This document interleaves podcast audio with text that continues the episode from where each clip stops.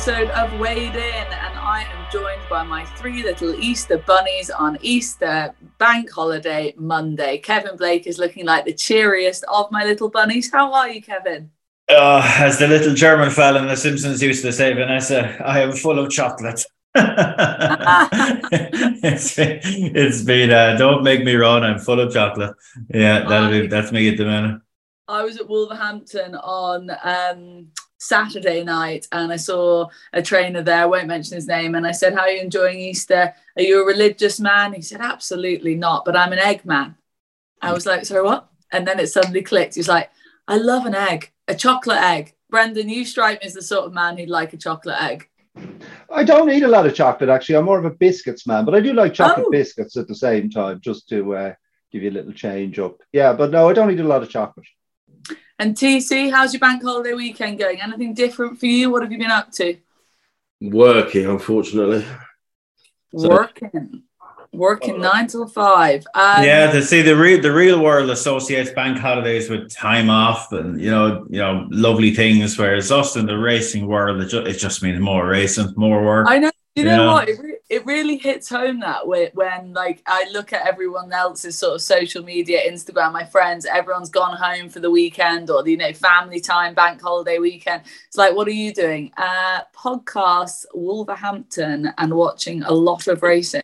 It's more it's more pertinent over Christmas because with ITV, yes. I think they ITV Racing broadcast eight of the nine days over Christmas. Um, and it just just like ruins you. You can't do anything. You can't go away. You got, can't have a social life. Anything. It's terrible. Oh. Oh. Not, not that I have a social life anyway. So no, I'm glad you caveated that with that. Yeah. Well done, TC.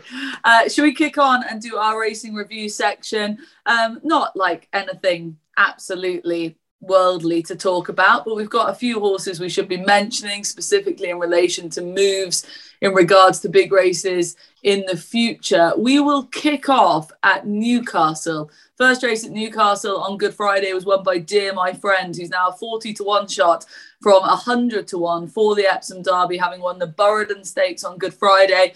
Uh, big brute of a horse, Brendan, for the Johnston team. James Doyle in the saddle and Midland Park Syndicate with a potential Derby runner. We love to see that. Yeah, and a very likable, progressive sort he is, quite quite pivotal. But uh, the dam has produced uh, some very strong stayers, and, and and he he looks another one. Overcame a bump at the start. He's got a really good attitude, but uh, it won't be news to anyone that he's going to have to take some massive step up to be an actual Derby contender. so, I think that's fair comment. TC, would you concur with the the thoughts of that in regards to the Derby? Yeah, definitely. Yeah. Yeah. No interest at 40s or hundreds or a thousand. Anything. Right. Okay. Well, that puts a pin in that then. Uh, should we stick with all weather finals day, seeing as we are on it? Obviously, the, uh, the headlines went to Team Balding and Oisin Murphy. They went up there with four. Well, Andrew Balding had four runners. Comes home with three winners. Pretty phenomenal effort. But I guess that the headline act was probably Berkshire Shadow winning the mile championships just in terms of looking to the future what this horse might be able to do um, kev we know this is a high class operator he's now 33s for a race like the lockinge what can he do as a four year old on the turf as a, as a miler could you see him out the top draw could you see him progressing to group one level um, like he wasn't a million miles away from wow he was no, on he you know, he, yeah, he was yeah. on the tails of them somewhat at times um, while looking a bit kind of tricky. And I'd say, look, Gelding has been a help to him. Um, he's two from two. Um, like, look, he's going to face a different class of animal now when he gets back on grass. In fairness, um, like this, this was a good bit of placing to get to get him to win this um, early in the season. Like, will he win a Group One? Um, I'd make it a pretty big, a pretty big price. But um, look, they look to have him back. Could he win a Group Three or Group Two? maybe. But uh, Group One, no, you can you can have a big price with Blake Bet on that one. Okay. So I was just say, he's beaten a 104 rated horse mm. up levels under a length. It's you know talk of the lockings or whatever, just fanciful rubbish, isn't it? Ah, they might as well. They might as well have a go. I mean, he, he's fit. I don't think he'd be able to handle my Prospero or whatever because they can make the argument that he got close in the St James's Palace. Now, I mean, that was a funny race. What didn't get close in the St James's Palace, I know. But he, he he does look more. He's still he's still keen enough in Newcastle. Murphy gave him a good ride actually to to, to get him to settle. But he does look more straightforward. It's it, it's worth a punt, the Lockinge, but unlikely, granted. Yeah, I think, like you say, he's going to have that fitness edge, yard going great guns. I don't know. Uh, TC, do you have anything else to mention on All Weather Finals Day? Obviously, Notre Belt won the Easter Classic yeah. and uh, Desert Cop with the three year old sprint, both for the team Balding. But anything else away from that that we should be flagging up from All Weather Finals Day? Not, not really. I mean, you mentioned Notre Belt. I mean, that was a punt and a half. I mean, that was 10, oh, yeah that was that, that was literally tens across the board. I mean, it was like on odds checker. It was like I said uh, across the page. Um, yeah, and that went off nine to four. I mean, remarkable punt, really. Um, because we were all focusing in on the Gosden two, obviously, in that race. Yeah. like I said, it should have been made a lot more of, uh, you know, the actual kind of like that. I mean, no, that was a step up to a mile two. Again, what relevance has it got for big races going forward? But yeah, yeah. Um, like quite a stunning punt there. Stunning punt landed. Gamble, Gamble landed. Um, Brendan, Let's come mm. to you for a bit of Irish action, please. Uh, mm. Leopardstown last week, we saw a couple of, obviously at this time of year, this is just like rinse and repeat job on this podcast, but a couple of nice types in maiden races for Team Coolmore. Uh, let's kick off with the Prairie, who won a Leopardstown maiden, getting quotes for the Derby on just the second start. He's now 25s from around 50s. Um, is there anything to be getting excited about with him? Uh, I, I, wouldn't massively rate that form. I think Duke Cador is a a moderate horse, but he, he did it well. He's clearly stepped up from two to three, as you would expect, give, given his pedigree. And he I'd imagine he'll go for one of the English Derby trials. Um, we'll, we'll know more then, but I, I wouldn't be getting as excited about him. I'd be I'd be more excited about the filly who won the maiden. Uh, save the last dance. Yeah. Oh yeah. Oh yeah. No, the, the Jesus.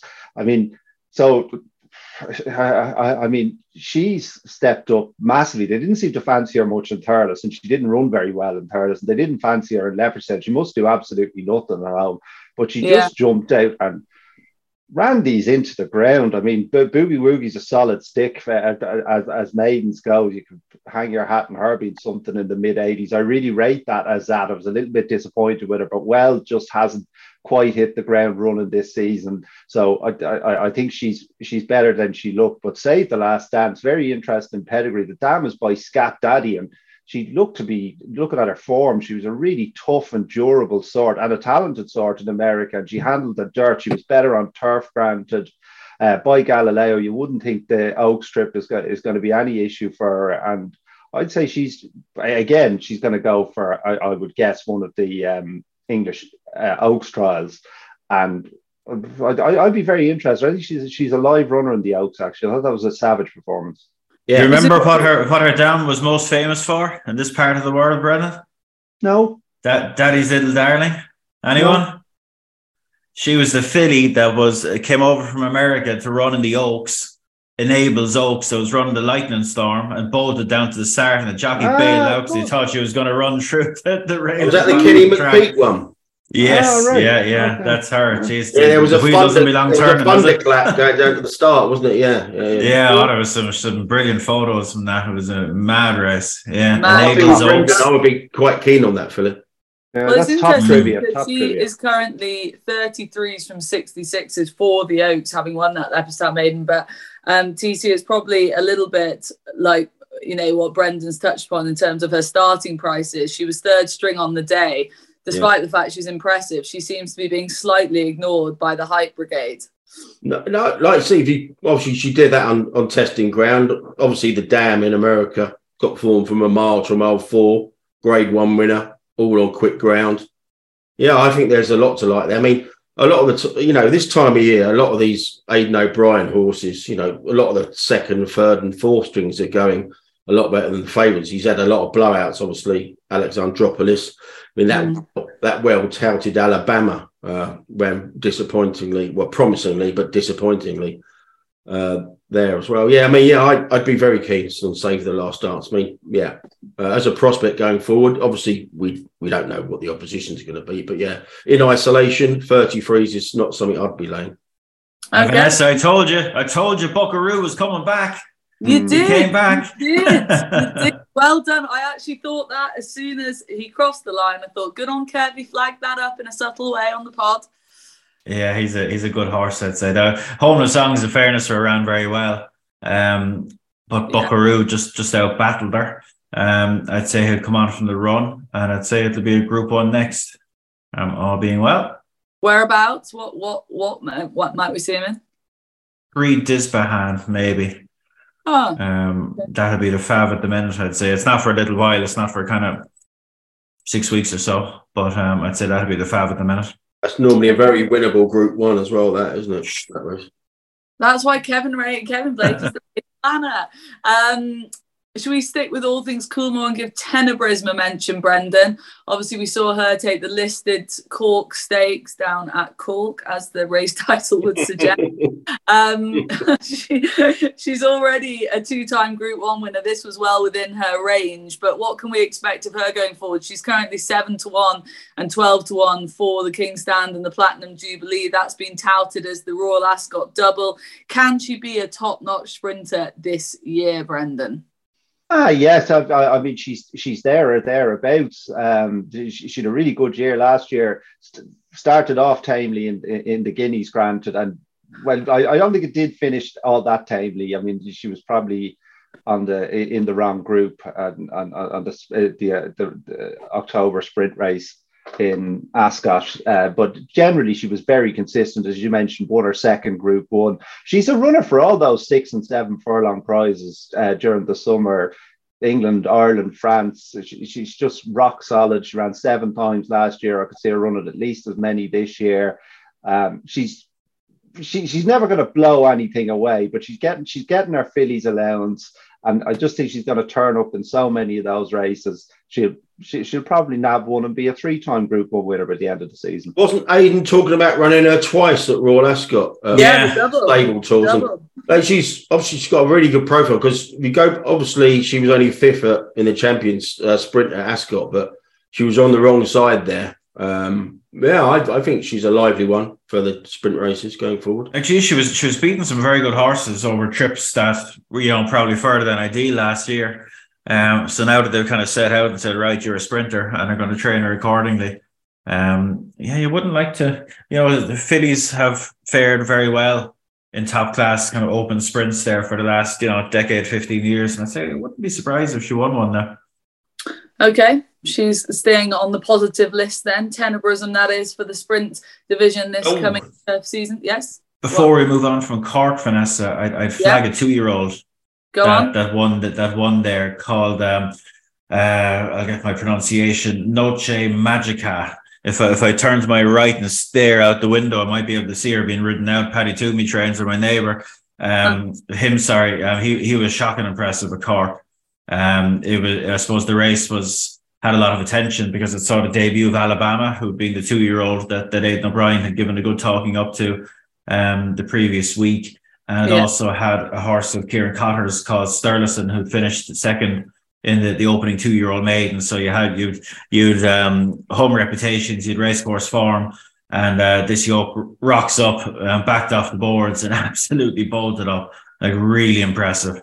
Um, Night of Thunders generally aren't out this early.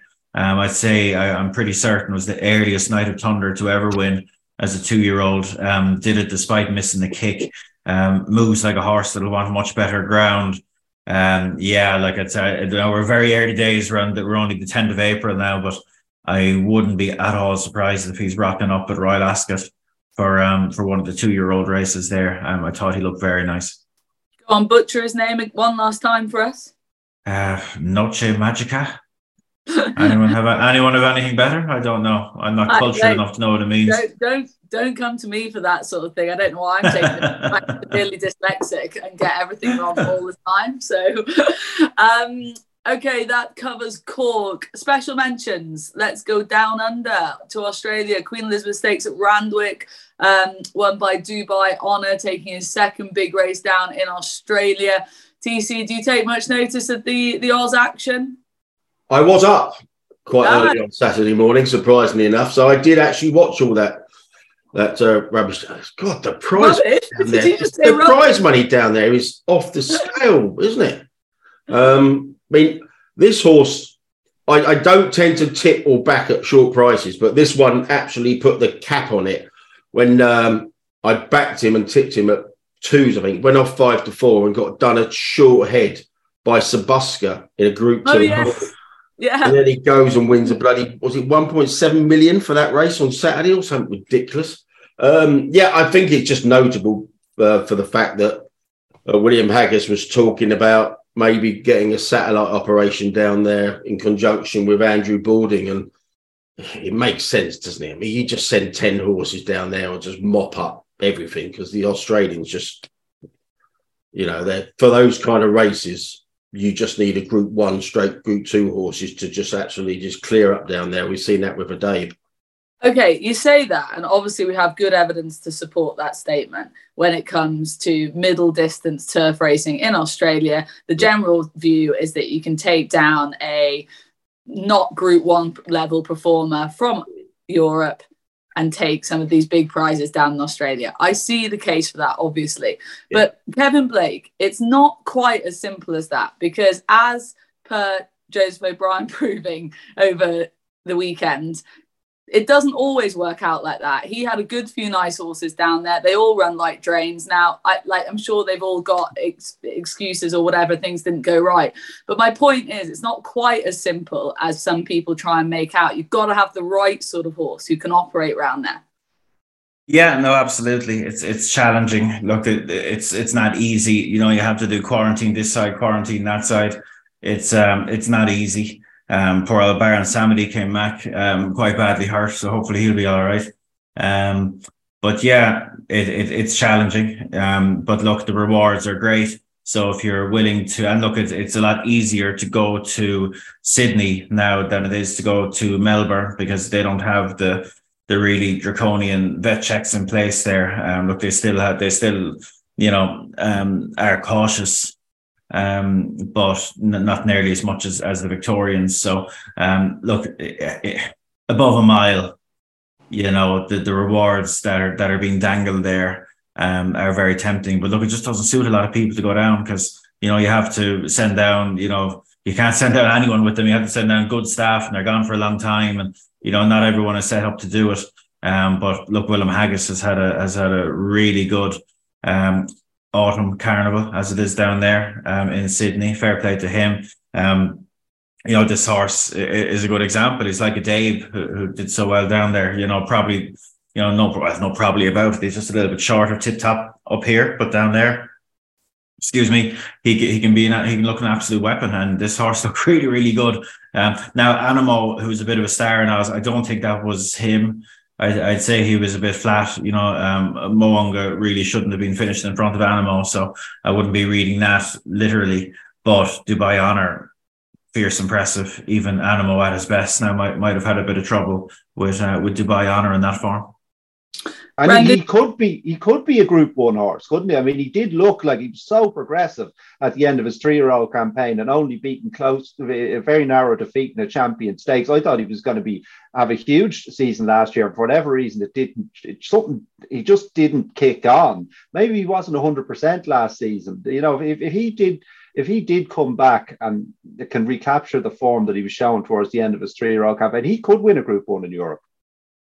Okay. Well, oh. Addeybb ended up winning one, obviously, when conditions were right. And it's one of those, like, it's like we, we you know, we're, we're always tough judges, aren't we? Like, we, if we think a horse to be, for a horse to be a group one horse, they need to be like bang there in the mix, winning them or finishing second in them all the time. Like, like this is a group one horse up here. It's just, you know, a, a, little bit below the very best, and he needs everything to drop right probably for it to happen. But down there, the, the level is just a little bit lower, so he hmm. can he can do what he did down there.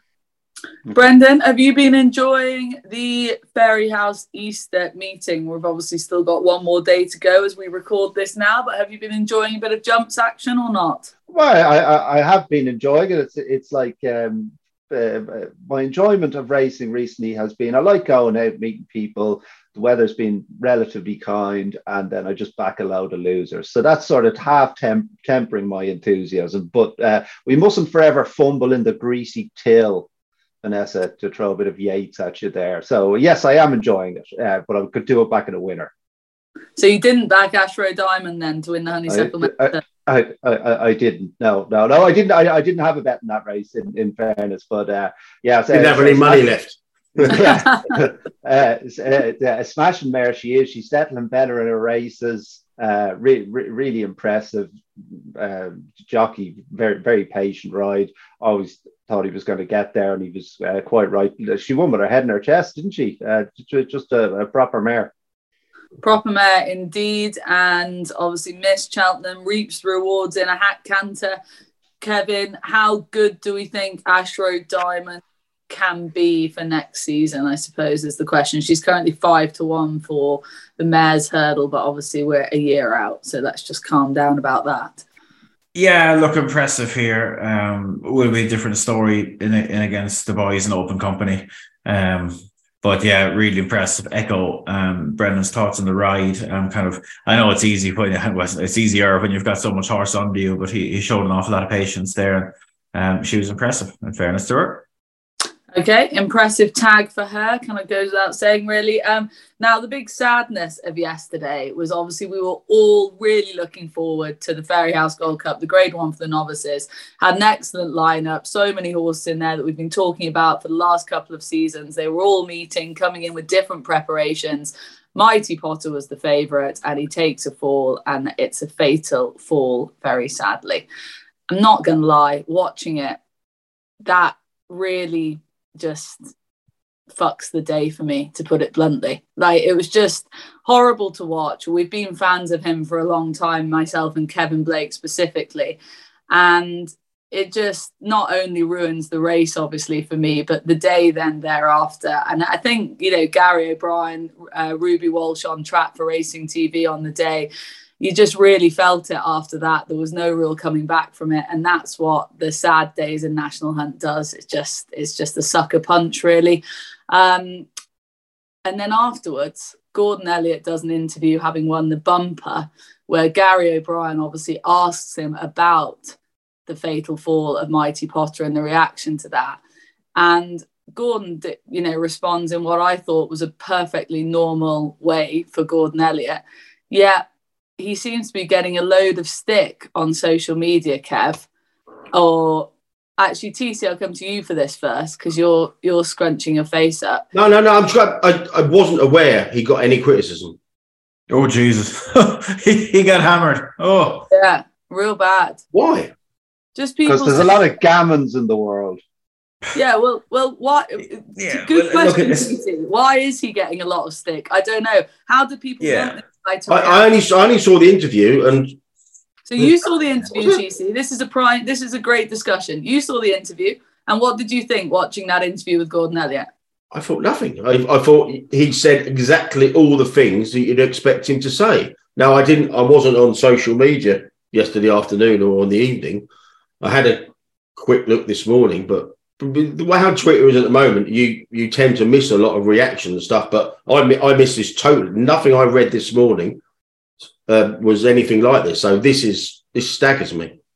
Yeah, I, I was the same though because like I watched it and I suppose I, I you know dealing with Gordon a long time. You kind of get to know you get to know people and you get to know uh, you know you get to expect certain reactions and mannerisms etc. Like and, and for me, like I I, I like to see I watched it and I said, Jesus, yeah, he's I honestly thought he was struggling a bit, but then you read the comments and like people are giving going through him for shortcuts and I go how how kind of callous, uncaring, you know, um, etc. Um, and I just like, yeah. Look, the thing about the thing about situations like this, um, like if if Gordon broke down in tears on telly there, said it was the worst day of his life, um, etc you know, you probably get the exact same people saying, "Ah, oh, would you get some perspective? It's just, you know, it's just a horse. It's sad, but it's just a horse." And then he slightly goes the opposite way, you know, which, which you know, to be honest, like is is typical in racing, you know, because like things go wrong all the time, right? And if you're working with racehorses every day, like you're going to get bad news nearly every day. Occasionally, something really bad like this happens, and you almost like if you're going to last in the game, like you almost have to have an emotional defense mechanism there. Like if you if you let things like this get on top of you, like someone like Gordon Elliott with so many horses, if he let his emotions get on top of him every time he had a setback, he wouldn't get out of bed in the morning. He certainly wouldn't be doing this job. And mm. it's not to say that he doesn't care. Like I picked up from you know, like I say, knowing the fella, I picked up from that interview that it was it was really it, had really hit him. Um, but many people in racing will will put up this emotional wall uh, as a defense mechanism because if, if, if, you, if you let it get in, it, it'll it'll drive you nuts. Like I, I saw, I took no issue with it whatsoever. Um, I, I really didn't, and it, it's just I, it's just typical of modern society now, isn't it? That someone can get stick for not seemingly not caring enough. Like you're not inside the fella's head. You don't know. You don't know what, what he's really feeling. You know, yeah, and I'm, you know, I'm, it's a bit, bit of stoicism in the face of you know a fairly horrendous event. Like you know, I, I, I was utterly depressed now reading the comments. To be honest. Mm. Yeah, well, I was with you, Kev. I mean, I, I felt watching it like, oh, the poor the poor guy. Like, I, I felt he was really struggling to get through it, and he keeps kind of pushing back onto Gordon, uh, onto Gary, sorry, by saying, you know, but let's move on, let's move on. And Gary kind of goes again with another question, which rightly so. That's you know a good interview in some ways. And I, I personally felt like he was really struggling. But Brendan, are you with Kevin that you know the reaction to this? It's like the guy can't do right for doing wrong. Uh, I mean, the, the, the, one of the, the, the geniuses on Twitter said it's like they're just livestock to him. Hello, hello, they are livestock. You know I mean? How's how's he supposed to deal with them? He's a racehorse trainer. This is what he has to do. Uh, I mean, a sickening blow. He's lost three stripe life on Mighty Potter this season. Willie Mullins seems to be getting further and further away from him. You know, and these people want him to go home and tweet, "Oh."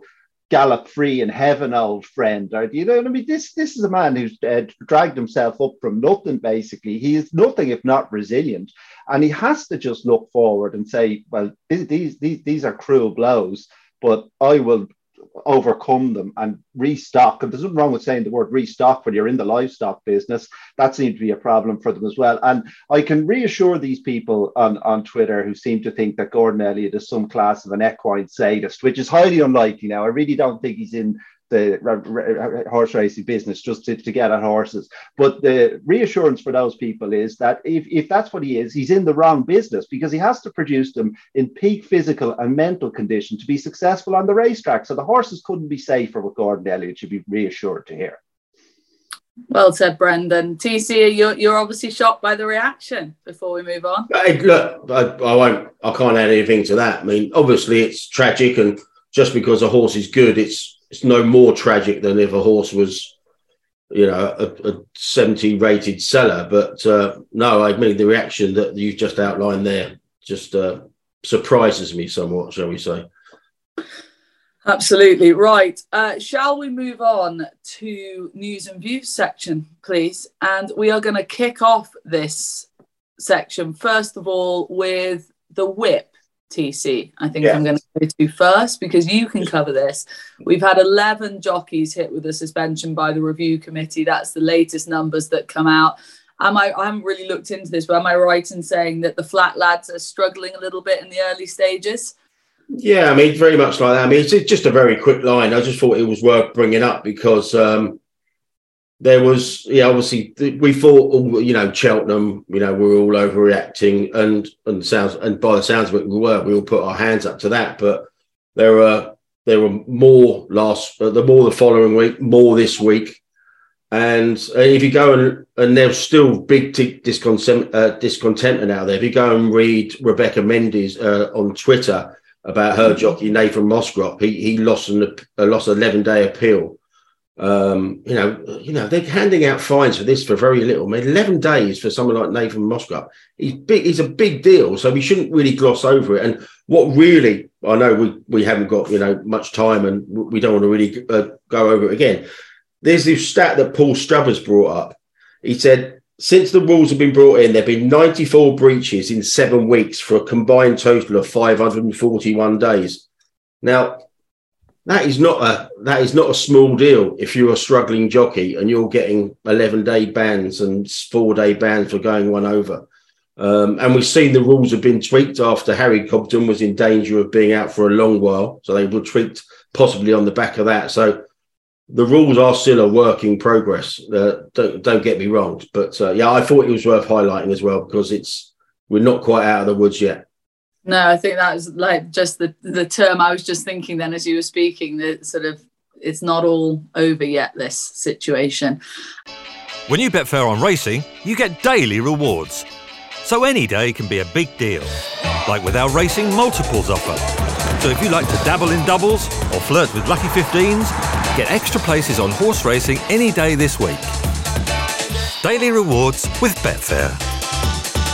Winner each way market only. Place part of each way bets settle at 1.5 odds. Selected UK and Ireland races. T's and C's apply. 18 plus. BeGambleAware.org obviously the big news story of the week in racing as a whole was the news in regards to Vertem Asset Management. Um, news came out last week that Vertem Asset Management Company, which is obviously founded by a leading owner in racing in John Dance, um, the company was ordered to cease activities by the Financial Conduct Authority after serious regulatory and operational issues came to light and the Financial Conduct Authority worked with the police to arrest a 48 year old man in relation to these concerns.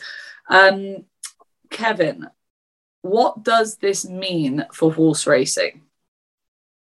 Um, we don't know. Uh, we're gonna have we're gonna have to wait and see how the investigation pans out.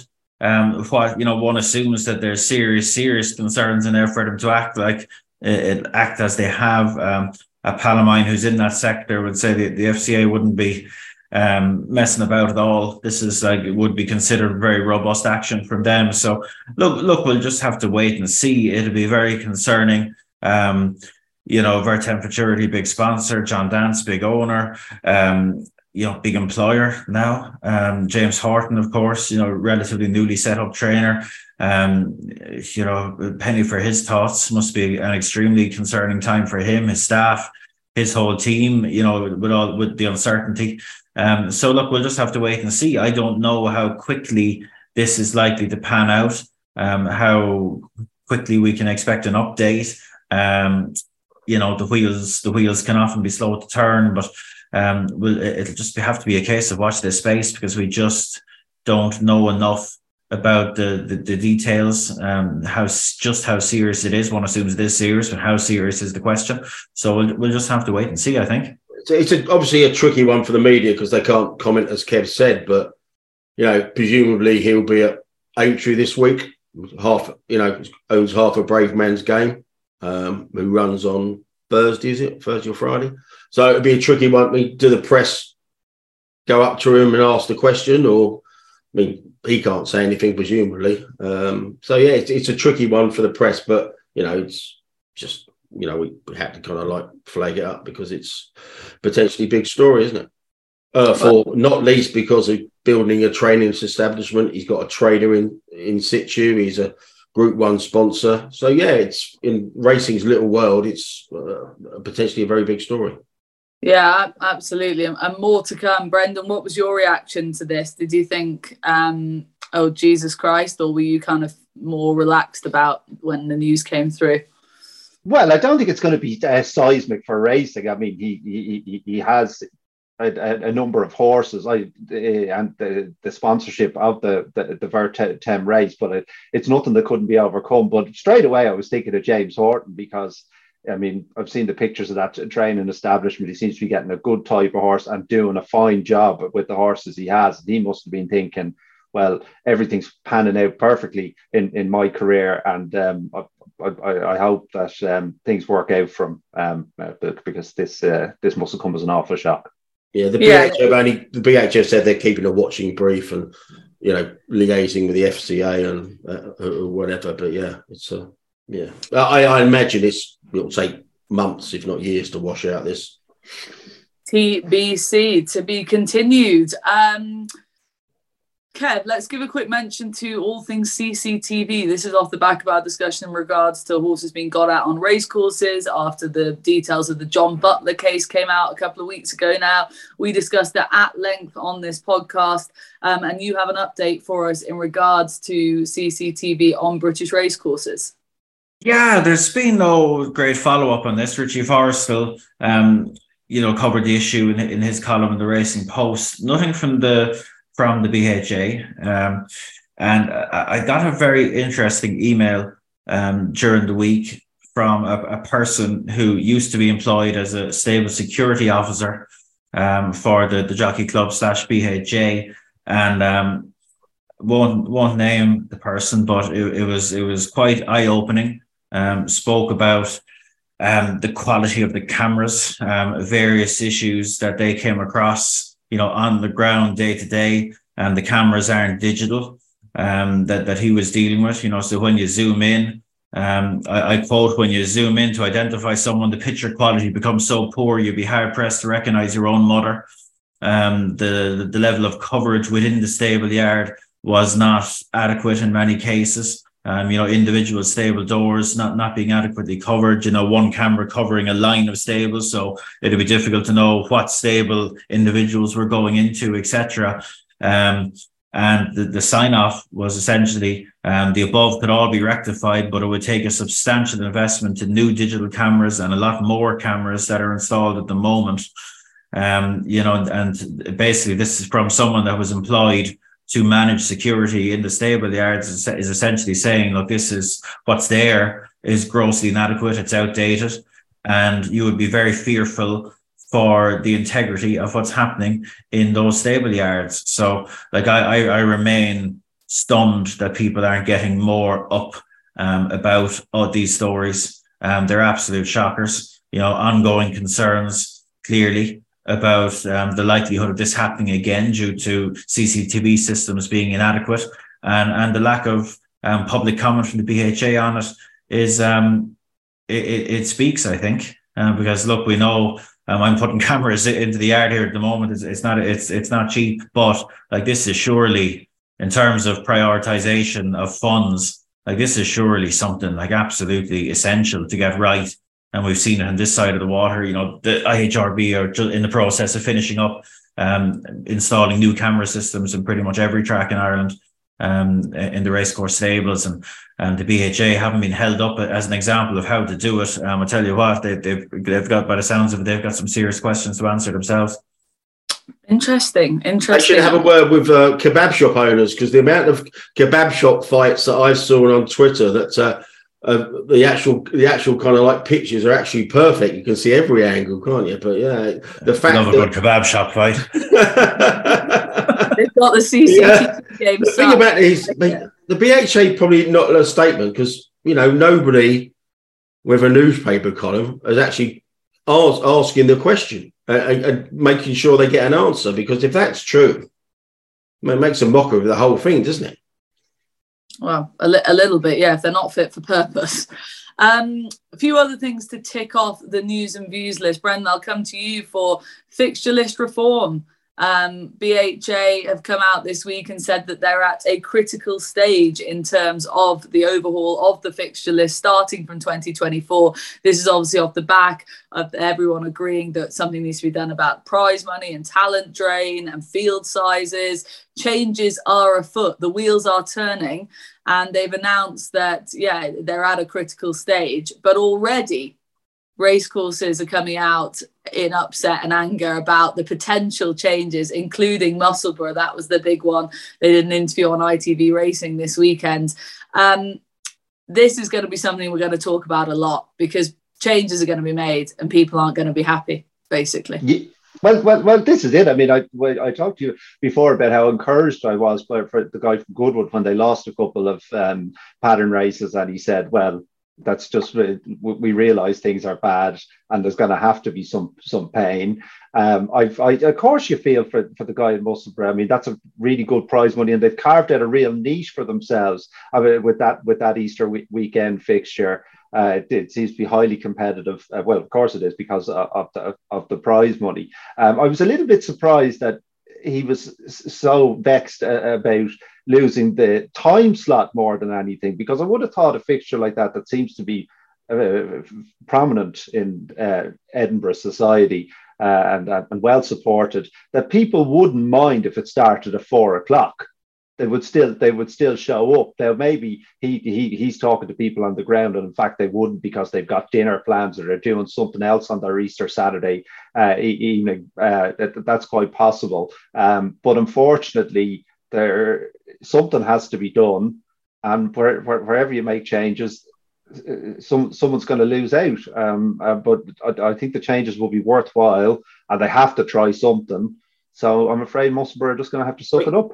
I think one of the, well, there was a few takeaways from that interview with Bill Farnsworth is, but I think if you start at four, I mean, obviously Easter is a family kind of like four day, but if so, if you start at four o'clock and if you've got a young child, you normally put to bed at seven o'clock. Yeah, then suppose you take that out, you take the family outing out the equation, don't you? And I imagine that that forms quite a lot of that crowd. I mean, again, it shows the problem you've got. I mean, I had to look back and I totally missed the, interview that uh, Bill Barber did with uh, Julie Harrington on that featured on the Racing Post on April the seventh, and it and she was just saying, you know, there's big things in the offing, etc.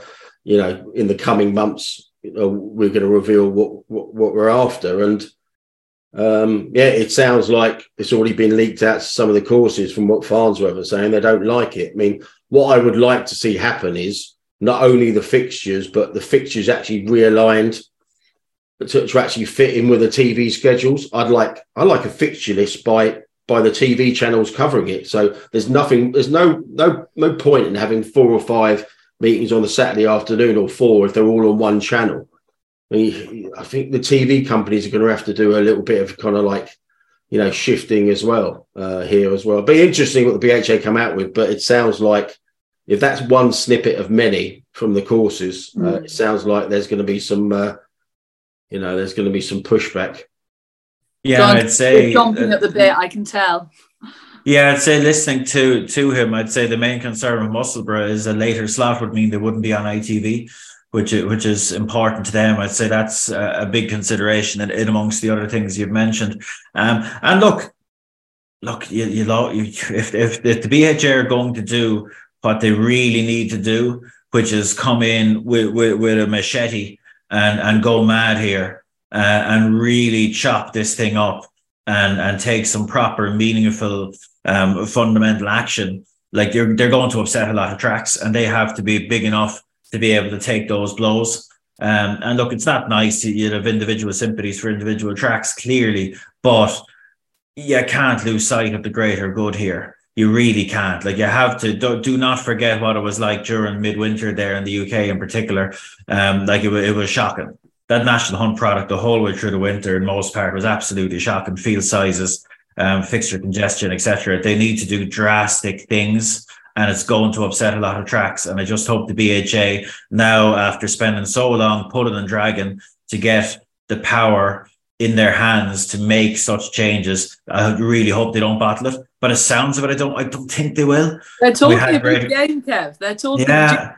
big. No details, though. Yeah. No details. And look, we, look, look. We had a hint, as Brendan briefly alluded to. We had a hint in their um, their self-driven revisions to the, the, the the stakes race program in the UK, like which was a real eye opener. Like to drop whatever it was, ten stakes races voluntarily, like that. That's unprecedented, really. So that gave me a lot of encouragement that right, these lads realize just how bad this is, and they're willing to go in and take the pain and take the stick and do what they need to do. So look, I'm just hoping and praying that you know, and sometimes you come in with big intentions but by the time you go through all the subcommittees and hear all the individual concerns before you know it, you've watered the thing down to nothing. So hopefully they're strong enough to come in, wield the big stick, uh, and do what they need to do because they, they might get loads more shots at this now. Like it, it need it needs a, like proper action now, like for 2024 this is it and and all the quotes coming out i feel like uh, big change is a, is coming which as kevin's outlined is what we need um, couple of other news points to mention. News coming out, TC, that Graeme McPherson and Fergal O'Brien, the, the joint training operation is separating. It's only been going a season and a bit, is it by now? I was quite surprised to hear about this, given that they seem to, even though Fergal is very much still at the front of that training operation, they it, they seem to be having plenty of winners, having a great time of it, and now they've announced a split. Yeah, I mean, obviously you don't know any details. It only we are recording this early on Monday morning, and it, something just came out. Um, Graeme McPherson tweeted that uh, you know they're not going to be they're going to cease the partnership, and we don't know the reasons why. But obviously Fergal was the the dominant partner there, and maybe there's been some you know discussion over finances or whatever or logistics. But yeah, I think logistics was quoted. Um, but yeah, we we don't know the details, and obviously these partnerships aren't for a lot of people. I mean, if you people like Gary Moore said, look, when I you know when I give up, I'll give up. I won't do it in partnership with Josh or whatever. So yeah, it's um yeah, it was it was a surprising one, but we don't know the detail. Do we think um, these partnerships are working the way they were supposed to work? You know, like like it was take it was taken on um, from I, I, think Australia might have been the first ones to allow it. And you looked at you look at the way it works down there, and it's very different to the way it's working up here. Like in, in yeah. most cases here, it's it's father and son. Or, or, or, or something like that, which that's not really the way it was what was intended, is it? I know they might well, see it as a nice a, way of smoothing the, the the transition from father to son, but that's surely not the point of the thing.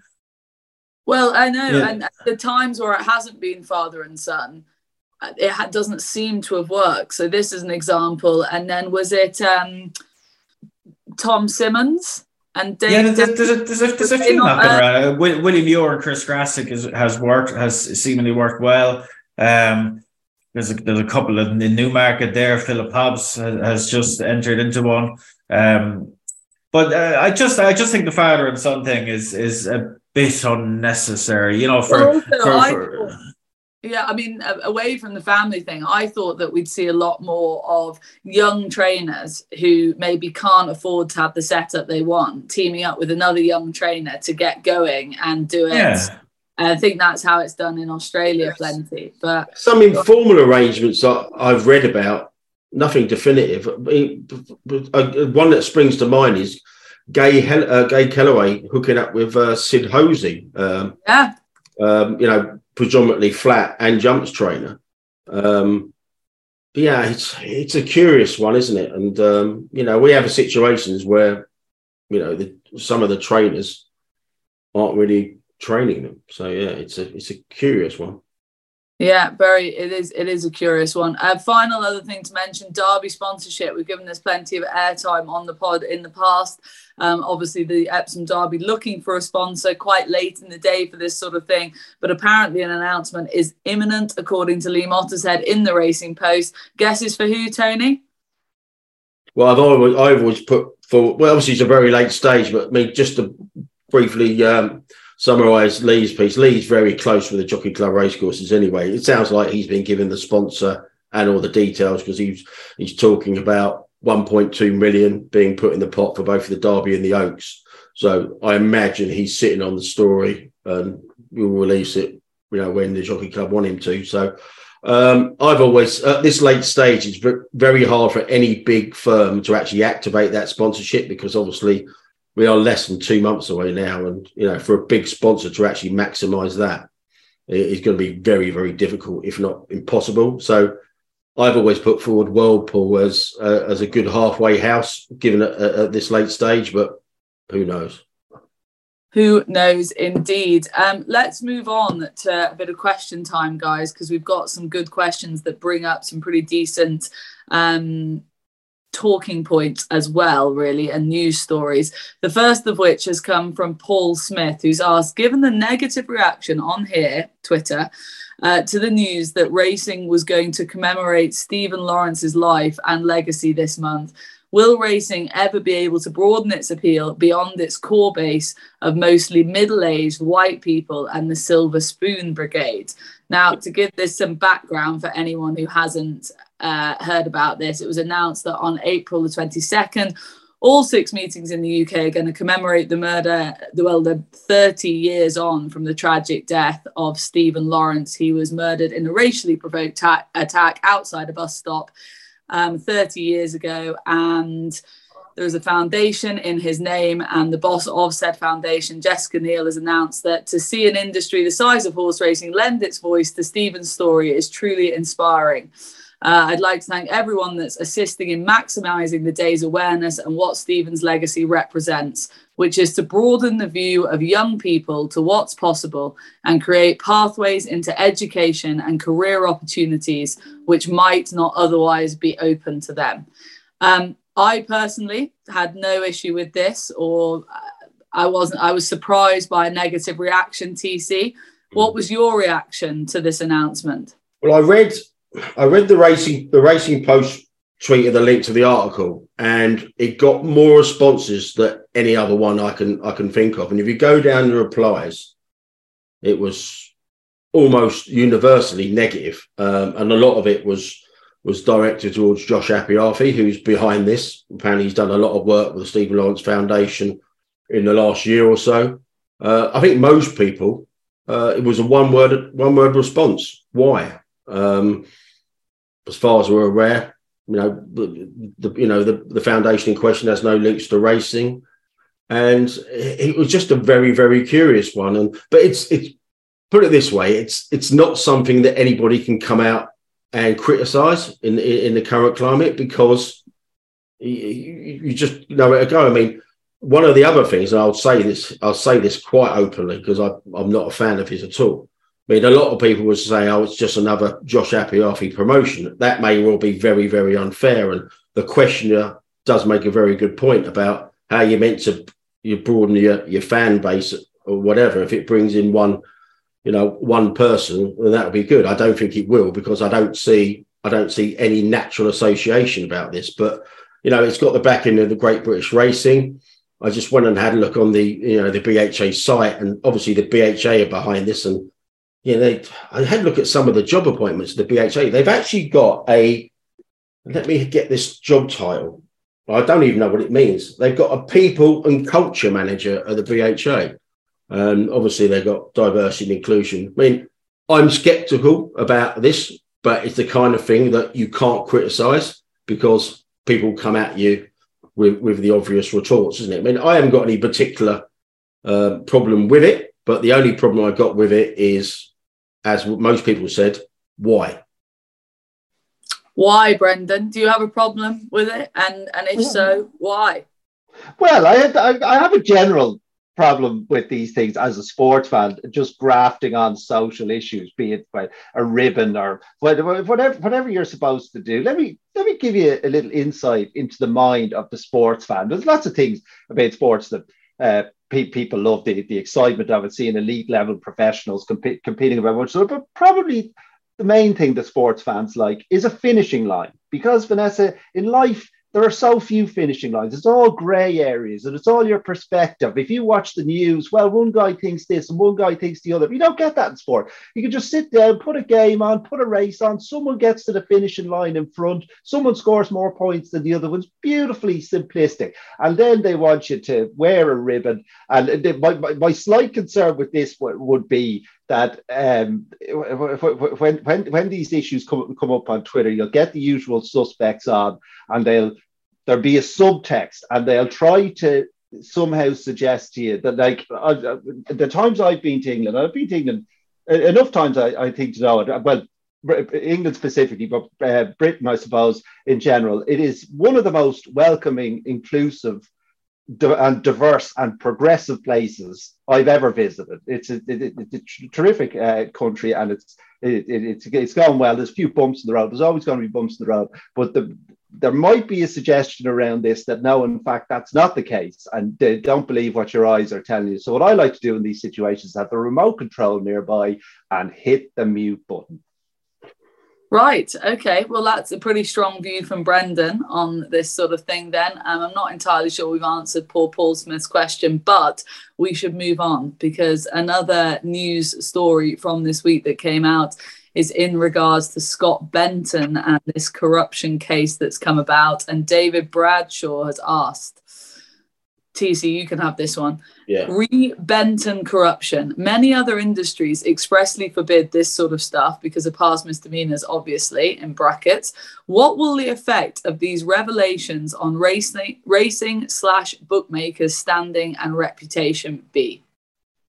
Uh, I was going to send through another question on a similar theme, so I'll read it out at the same time. It's from Jimmy Justice, and he said, "Is it time for racing and its specialist media to speak out about how racing is being used for lobbying, e.g., perverting democracy?" See Scott Benton's statement of attending racing frequently, paid for using by donation of under three hundred pounds, i.e., it doesn't have to be declared. Now, I think, as with Kevin's, you know, story of last week about under being underplayed about uh, about you know potential doping.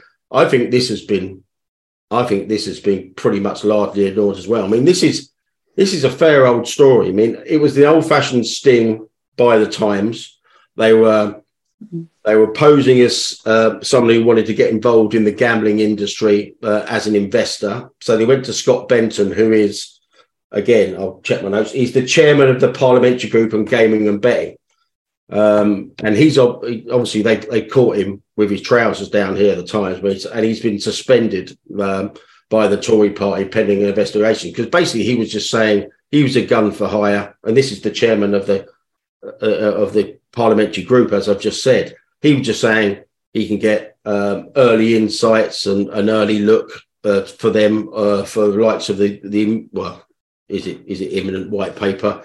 Um, and he was just like boasting about um, how you know he gets invited by you know, you know people in the gaming sector um, you know go racing. The, what you have to do if you're an mp and if you get something that's over 300 pounds as jimmy justice was referring to uh, you have to declare it as your parliamentary in, in the parliamentary records. And he was just he was actually joking in this in this video sting that it's amazing how many times he gets invited by people in, in like I said, in the gambling sector, and it only and the package only costs two hundred ninety five pounds, so it doesn't it doesn't need to be declared. It's it's it's a really bad look, uh, as, as you know, as, as, as a questioner says, and um, you know he's only declared one, and, uh, and that was a Royal Ascot one, and that's a fourteen hundred quid from the Betting and Gaming Council as well. So um, if you go back and have read the story and, and and really delve into it about what he said, yeah, it, it is a, it is a bad look for for for lobbying in general, which is obviously illegal, shouldn't be done, and it's a bad look for you know the, the people who are who are paying him and invited him here because he looks like a busted flush now. Uh, he's got he's got he's got a dubious reputation anyway, Scott Benton, but like I said, he's been suspended by the Tory party, and what comes of that, I don't know. But it's a it's a pretty uh, it's a pretty rum business. Rum business. Okay, on we go. Chris Kiddle has asked, uh, Kev, you can have this one. Thoughts on the Mr. Escobar ride at Lingfield on Good Friday? Did the stewards take the right course of action for transparency? I didn't back the horse and didn't have a bet in the race. This is the Willie Mullins horse over at Lingfield, running on the all weather, of course, 7 to 4 favourite, ridden by Ryan Moore. Came there travelling, met traffic in running, looked to hang badly, hang badly throughout. The stewards obviously spoke to Ryan Moore. There's a detailed stewards report on the BHA website and on the Racing Post comments as well. People can read into that. Kev, at the time, it was, uh, I mean, watching it, you just presumed something had gone very badly wrong given how he was traveling and then no ride given at all. Yeah, like it was clear that it was it was in heavy traffic, and um, look, the stewards asked the question, which is what we always want them to do. Um, the head on was revealing. Look, it was one of those. It, it, it looked much worse than it was. It's the type of thing that winds people up. But look, I think I think everyone did their job here, didn't they? Um, I, I didn't see the need for any any further action myself. Um, frustrating if you if you're on the horse. Um, had a fairly miserable run around, but that's horse racing. Unfortunately, sometimes things just go badly wrong. We, we've we've said it before, isn't it? It'd be great if we can indent the head on into those into those comments so people can click on and look for themselves because the head on isn't readily available to. We always see the side on pictures on uh, on Racing Post, etc., and Sporting Life. But yeah, I mean, I've, def- I've definitely seen him do it before. I remember there was a high profile we, we stewards. Before, didn't we? Yeah. Yeah, I remember there was a high profile stewards and they'd embedded the the the scout camera footage into the report, which was brilliant. Um, look, takes a bit of work, obviously, but look, if you're going to do the job thoroughly, um, which which a lot of the time, in fairness, the BAJ do on this front, um, that's just the next level of of of what they might consider to uh you know to to aid transparency and everything. On a, on a related something thing, we talk about a lot. Yeah, on a related thing, that would have been that would have been a different camera angles would have been very good in the Dashel Drasher case. Obviously, got he got Yeah, for sure. second. They got, they that got that wrong, didn't they? That was- I thought they got that. I thought they got that wrong. Oh, yeah, yeah, yeah. lot of people There, there was there was there was people- widespread kind of um, joy uh, that that the result was switched back again. Like, geez, I thought they got that wrong. I thought they read that wrong.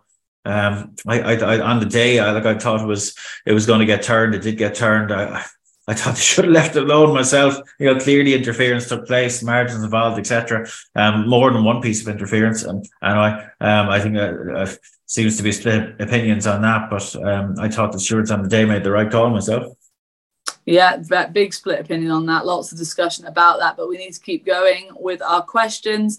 Um, JP has asked, Brendan, you've been quiet for a while, so you can have this, even though it is a topic for TC. JP's asked, with Middle East with Middle East sports washing a huge topic in sport at the moment, why does horse racing seem immune? Surely this has to be addressed.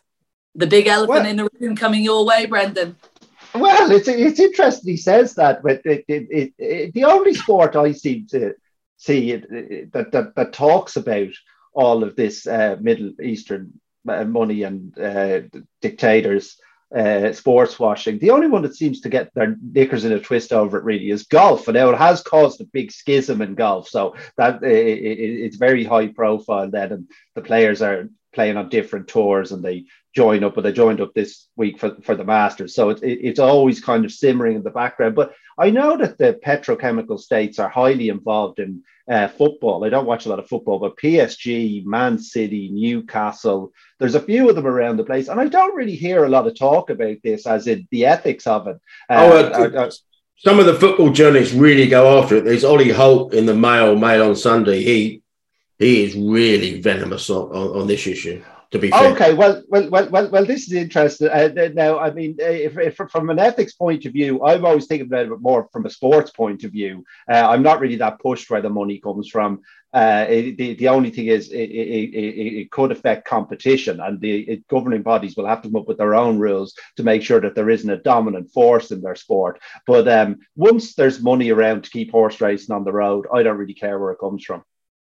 Yeah, well, like the thing is, now maybe I'm misunderstanding what sports washing is like, but to, to me, like, is that the whole concept of sports washing not basically rolling into high profile sports with a lot of money to to try and you know buy legitimacy and and worldwide attention, etc. Like, w- w- in terms of uh, Middle Eastern nations and horse racing, like. What I think I'm fairly right in saying that in the vast majority of cases, they just love horse racing and they've been involved for decades and decades and decades, long before the term sports washing was, was ever coined. And that that's why they're involved. That's why they own horses. That's why they sponsor races, etc. And maybe one could argue that in more recent times that there is an element of sports washing coming in, but like, geez, they've, they've a long history with the horse lads. And they, they seem to me, you know, it's been a long, it's been 50 years, you know, since they started really getting heavily involved. And, you know, bear in mind that, you know, the wealth is relatively new in in that part of the world. Like we're not talking about hundreds and hundreds of years of wealth there. And since they've had the money, they've been more than happy to to get involved in horse racing. So uh, I don't think it's you know directly comparable to a to a live golf or or something Well, like that- that. And that- that's that- maybe that's that's, why they get a they get a pass as our correspondents called it. I don't think it's getting a pass. I just think it's a they're two different situations. That's a fair point, actually. I should have. Uh, Mr. Darley went to Aleppo to pick up his stallion, of course. Uh, that's a very fair point. But deep, they they have a they have a rich tradition in the game. Okay, and the final question is coming Kev's way from our pal Big Yam Mulby stunt double. He's asked, as a National Hunt fan with fair weather slash big pot flat interest, I find the jump slash fat flat tribalism on the pod most irritating. Having enjoyed the jump season together with the Gullis like brain led by Gullis, Kev- Jonathan Gullis, the most disgusting Tory MP. I'm assuming he's referring. Right. Uh, the Gullis like brain, led by Kev, for an all flat card is sad. It's always uh, flat. It's always even worse on the back of Lofty giving us 33 to 1 winners on uh, Haydock on Saturday as well. It's always flat fans throwing shade. Why, Kev? Why? Yeah, I, am not sure what that specifically refers to, but uh, but I did chuckle to myself with the notion that this is always a flat kind of slag slagging the jumps. when as soon as we get to September every year, we, we get to put up with the lads talking about the, the great game is on the way back. Uh, the real race is about to start back. But uh, sure, look, like most people, I, I love both games. Um, this time of year, I'm particularly enthusiastic about the flat because I've had enough of the jumps and come, you know, after the arc, maybe the Breeders' Cup. I'm I've had enough of the flat and I'm ready for the jumps. It's a it's a great game, lads. Both disciplines, um, and the way it's structured serves to keep us all nice and fresh. Just very quickly, what does throwing shade mean, Brendan? That's the kind of phrase that I I think you might be able to explain for us. What's throwing yeah, shade? No, I, I I don't know. I'll have to consult my my history. I've never heard that. Yeah, basically, basically, like you know, throw throw shade, um, like insulting, basically. Tony, um, you throw quite a lot of shade. Put it that way. Look at that. You, you throw Before we finish up, a weather watch entry is going to be rain all week. Oh, you're joking. Uh, oh, Christ. Get on, get on under two finishes in the national. Bring I'm going to I'm going to Aintree as well. That's that's annoying. Okay. Right, bet, right, bet, bet, Betfair Barry can sort this out. If we get a soft ground or heavy ground, national, what, can, we get, can we get a price? Can we get a price on the first 20 finishers in the national being trained in Ireland? Stop. Uh, uh, Brendan, you won't need your floppy Panama this week in no. Liverpool. no, no, no. Uh, we are just going to wrap up this podcast with a little bit of news coming through from Betfair, courtesy of Paul Nicholls. Uh, Paul Nicholls told Betfair today that the legend that is Clan Des Obeaux is going to be retired or has been retired. Um, he's got a minor injury, basically, which just keeps niggling at him it's not going to come right. And even if we give him another six months off, we'll be in the same situation this time next year. So essentially, uh, that's obviously coming from Paul Nicholls. He's spoken to the owners, and given that the horse has been such a brilliant stalwart for them, he's won two King Georges, two Aintree Bowls, and that Punchestown Gold Cup. He's been an amazing horse, says Paul Nicholls, and so they've made the decision to retire him because that is what is best for him. God, when I read that the first time, you know, for it, he sort of that horse really epitomized or does epitomize Paul Nicholls' training in terms of he won't go down as an all-time great national hunt horse, Clan Des Obeaux, but he's managed to win two King Georges, two Aintree Bowls, and that Punchestown mm. Gold Cup. And mm. he really just sums up Paul Nicholls' training, essentially getting the very best out of these horses and placing them to perfection, taking home those big pots. Go and enjoy your retirement, Clan Des Obeaux. But on that note, lads, thank you as always. That was our Bank Holiday Monday edition of Weighed In. Thank you for joining me. Thank you out there, viewers and listeners, for your contributions. As always, join us again on Thursday. We'll be back with Racing Only Better. But for now, enjoy your week. I hope you've had a very jolly Easter.